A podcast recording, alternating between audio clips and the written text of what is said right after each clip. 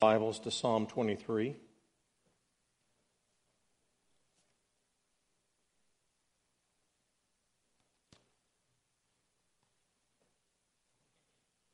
might also want to turn to Galatians chapter 6.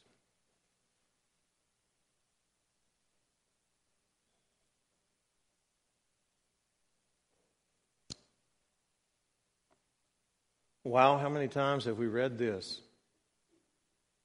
Psalm 23.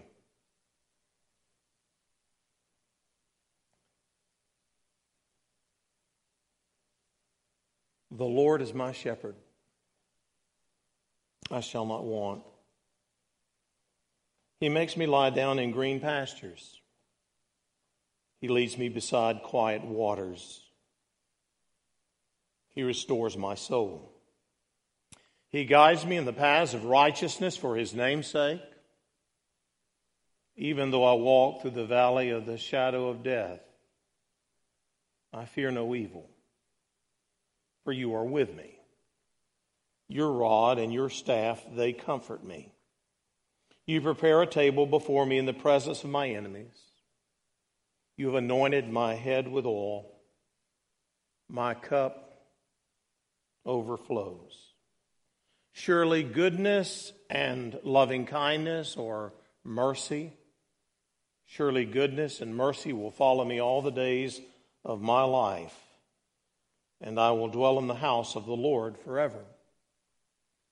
And then this little solitary verse from Galatians chapter 6, verse 9 let us not lose heart in doing good, for in due time we will reap if we do not grow weary. If you have a pencil, you might want to take that pencil or pen and, and jot this statement in the margin beside Psalm 23, if you can do that. It's not a very long statement. It's one of the favorite things, for me at least, that Billy Graham ever said. You know, sometimes there is almost a sermon in a sentence. I mean, it, it's enough. You could take the sentence, you could go home, and you could just meditate on that sentence, and it would be enough. And here's what he said Mountaintops are for views and inspiration. But fruit is grown in the valleys. Read that again. Mountaintops are for views and inspiration, but fruit is grown in the valleys. I think all of us who enjoy going to the mountains love those overlooks where you get near the top or the summit of the mountain and you're able to get out and maybe it's a fall day and the air is brisk and the wind is cool against your face, and you step out there and you look over the valley, and it seems like you can see mountain peaks for as far as you can see. And it's an inspiring place. And we breathe, and somehow the air just seems better up there, in spite of the fact there's really less oxygen in it. But it just seems invigorating to get up on the mountaintop and to look across that scenic panorama. Mountaintops are for views and inspiration. What person does not go to the mountaintop and sense the very presence of God? Was it not Moses who went up on top of Mount Sinai? If, was it not Jesus who went up on the Mount of Transfiguration? I mean, that's where we get inspired. That's where our hearts are touched. But the fruit is grown in the valleys. And the valleys are where spiritual battles in life are fought and won. Those are fought and won in the valleys. The fruit of the Christian life grows and is harvested in the valleys. And, and that truth is reflected throughout Scripture. Gethsemane is a garden located where? At the foot of the Mount of Olives. It is the place where Jesus prayed and his disciples slept in the night before his crucifixion. What do we find at the foot of the mountain? We find the, the valley. Gethsemane is where Jesus sweated drops of blood as he agonized in prayer. Not long after he instituted this supper. As you know, Gethsemane means oil press. Gethsemane was the place of pressure in the valley at the foot of the mountain called Olivet. David wrote in Psalm 23 Even though I walk through what? The valley of the shadow of death. David fought Goliath where? In the valley of Elah. Joshua and the armies of Israel fought their enemies as they uh, took the promised land. Where were the battles? The battles were always in the valleys. Even the Battle of Armageddon is said to be fought in the valley or the plain of Megiddo. Valleys can be hard places. But interestingly enough, they are the places where fruit grows. Think about the San Joaquin Valley in California, the Yakima Valley in Washington, the Central Valley in Chile. Uh, think about Israel. Israel has seen so much war and bloodshed in its history, but the Jordan Valley and the Jezreel valleys are incredibly fruitful places in that little tiny country of Israel, which is a highly technological country, still grows almost all of its own food. In those places where those dry and barren valleys are fed by irrigation and wonderful, fruitful places result. Most of us, I think, I know I do, want a smooth and problem free life. That's not how it works fruit grows in the valleys, in the hard places of life. In many of those valleys I mentioned, the, the, the, the valley itself is dry and, and, and barren apart from water. But what makes the valley so productive is when you bring water into it, you find that the soil is very, very fertile. And when you think about life for us, You think about the scripture and you think about the people that we model our lives after when you think about the people of the scripture. It just seems like everything good that happened in their life in regard to fruit. I'm not saying it was pleasant, but I'm saying just the fruit. The fruit happened to be produced in the valleys of their lives. Whether it was Noah or Abraham or Job, Joseph or Moses, David, Elijah, Jeremiah, Peter, Paul, Stephen, and John. They all lived fruitful lives, but the fruit came in the valley of the shadow of death. I mean, what one of us would not like to receive the rewards that Joseph and Moses and Peter and Paul will receive from Christ? The Apostle Paul wrote at the end of his life I am already being poured out as a drink offering. And, and, the time of my departure has come. I have fought the good fight. I have finished the course. I have kept the faith. In the future, there is laid up for me the crown of righteousness, which the Lord, the righteous judge, will award to me on that day, and not only to me, but all to all who have loved his appearing. That, that drink offering, that's an interesting phrase. What was the drink offering? Almost without exception, it was the wine produced by the grapes that grew in the promised land. It's wine. And wine is made from grapes that are grown in the valley and harvested and crushed and strained and bottled. Paul said, I have fought the good fight. I am being poured out as a drink offering literally, Paul is saying, I am being crushed, and then I am being poured out as a drink offering to my great Savior. Paul was crushed and poured out on the altar, and that's what happens in the valley for all of us. And that's the way it was for countless people in the Bible. They were crushed and poured out, and while we don't like to think about it, it is often that way for us. We get inspired on the mountaintop and we love those mountaintop experiences and we wish that we could just have a life full of mountaintop experiences. But they don't grow fruit on top of the mountain. The fruit is grown in the depths of the valley. And that principle applies throughout your life. That principle of finding fruit produced in the valley rather than on the mountaintop is true in your marriage.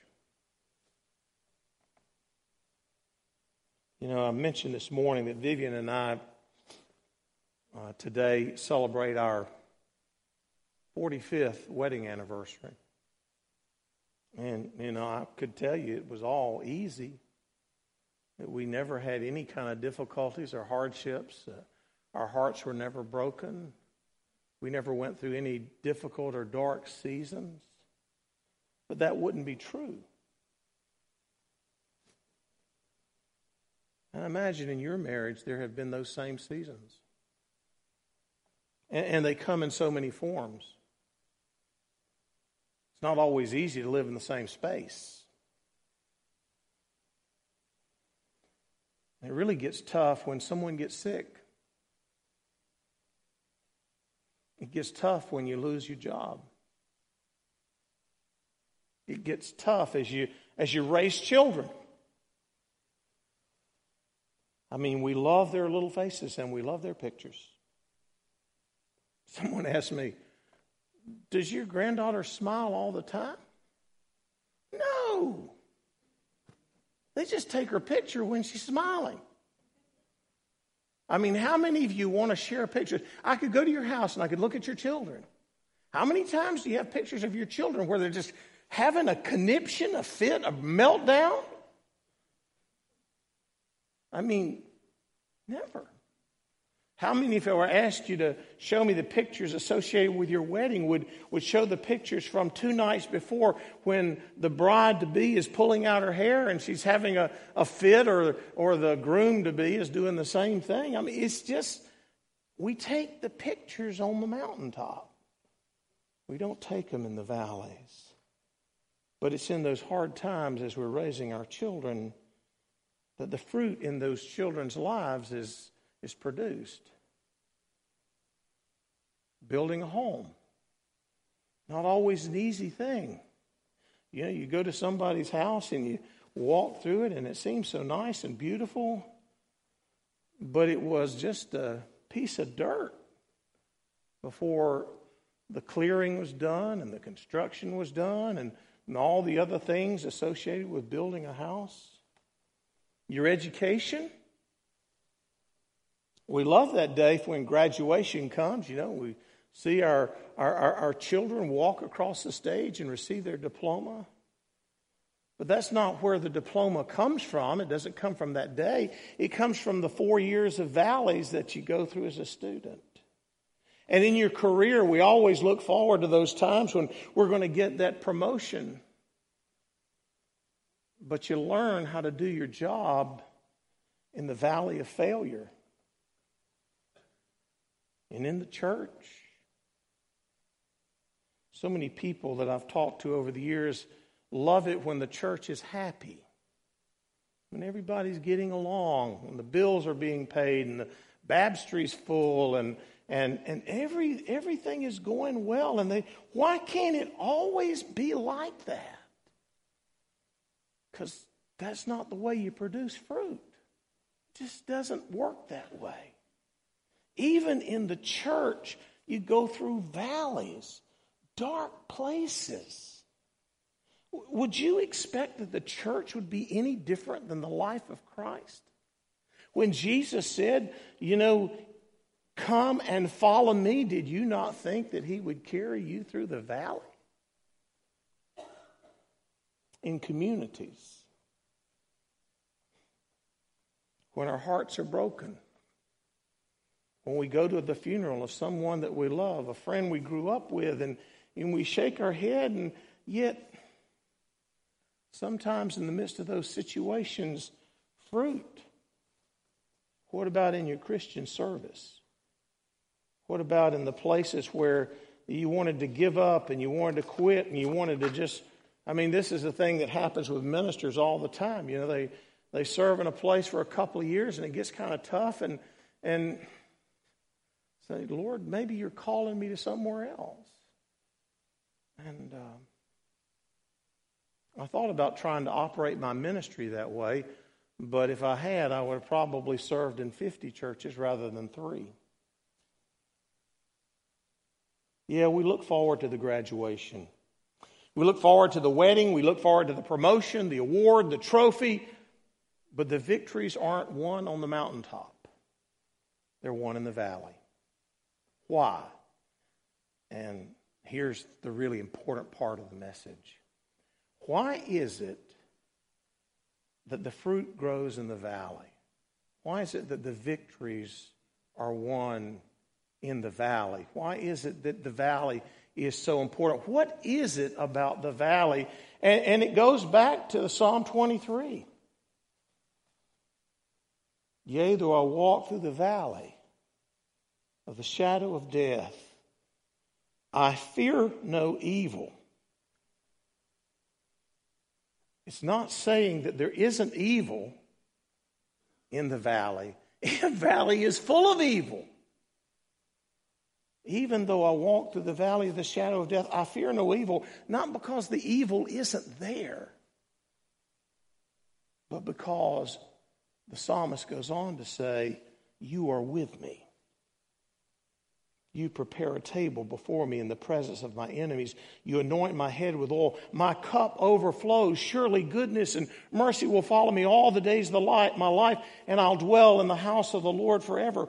Why is it that the victories are won in the valleys and not on the mountaintops. And it is because it is in the valley where we most depend on the Lord.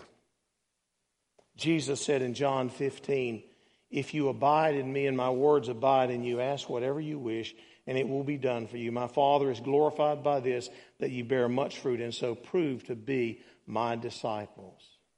So let's review. Very simple, very straightforward little devotional tonight.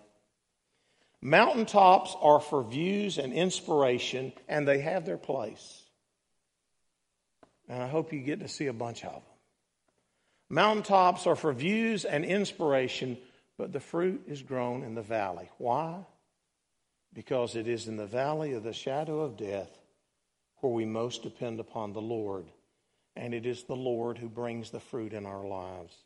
Jesus said in John 15, 5, I am the vine, you are the branches. He who abides in me and I in him, he bears much fruit, for apart from me, you can do nothing.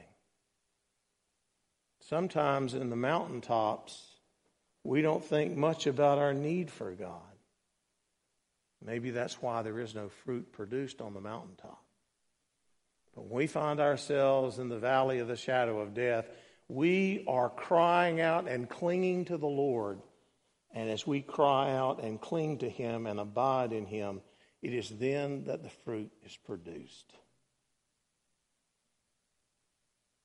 I don't know much about fruit, but my daddy used to talk to me about something called chilling hours.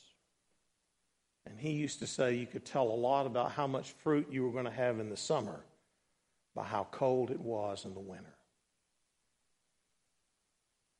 And if you think about it, one of the reasons we have so much trouble growing apples down here that are good and why they grow so well up in Washington or down in Chile or in Oregon is their winters are a little more harsh I happened to notice this year Mama's pear trees ought to do a better job of taking care of them. You remember we had a kind of cold winter. Her trees were loaded down this summer. Last year, the year before, it was kind of a mild winter. She hardly had a single pear. And I'm told that that's especially true with peaches. Mama doesn't have any peach trees. We had them at one time, but we don't. But Daddy gave up on peaches and turned to persimmons. I don't know why, but uh, he grew a lot of persimmons. But the point is just simply this fruit grows in the valley. Yea, though I walk through the valley of the shadow of death, I fear no evil, for you are with me. Your rod and your staff, they comfort me. You prepare a table before me in the presence of my enemies. You anoint my head with oil. My cup overflows. When I was a kid, I used to say, Does that mean the cup overflows with oil? I don't think that's what it says. Oil is a symbol of healing. And he says, Look, Lord, you meet my every need. You, you anoint me with oil. You heal me. And my cup overflows. You provide a great harvest for me. You, you meet my needs as far as, as, as the physical needs, the, the, the, the, needs of the soul, that, that which is represented by, by the fruit of the vine. So I think when we see that cup overflows, it just means even though I've gone through the valley of the shadow of death, I, I, fear no evil. You are with me. And somehow when it's all over with, Lord, I have everything I need in life. Would you pray with me? And Lord, a very simple message, but a very important one. I must admit, Father, I do not like time in the valley. I do not like the dryness, the barrenness. I do not like the place where wars are fought. I enjoy the victory, but I don't like a lot of the things that happen in the valley. Lord, I'd love to be on the mountaintop all the time. I would love to always enjoy those beautiful, inspiring views. I'd, I'd like to think like the, like the disciples thought on the Mount of Transfiguration. Let, let's build some booths, Lord. Let's just sit here and celebrate and enjoy. That's what I'd like to do. But life doesn't work that way. And you know best. The valleys we hate are the very valleys that produce the fruit that's the sweetest. God, give us grace to look to you when we find ourselves in the valley of the shadow of death, understanding that it is there that we receive the greatest blessing. In Jesus' name we pray. This time we're going to ask our deacons to come forward and we're going to celebrate together the Lord's Supper.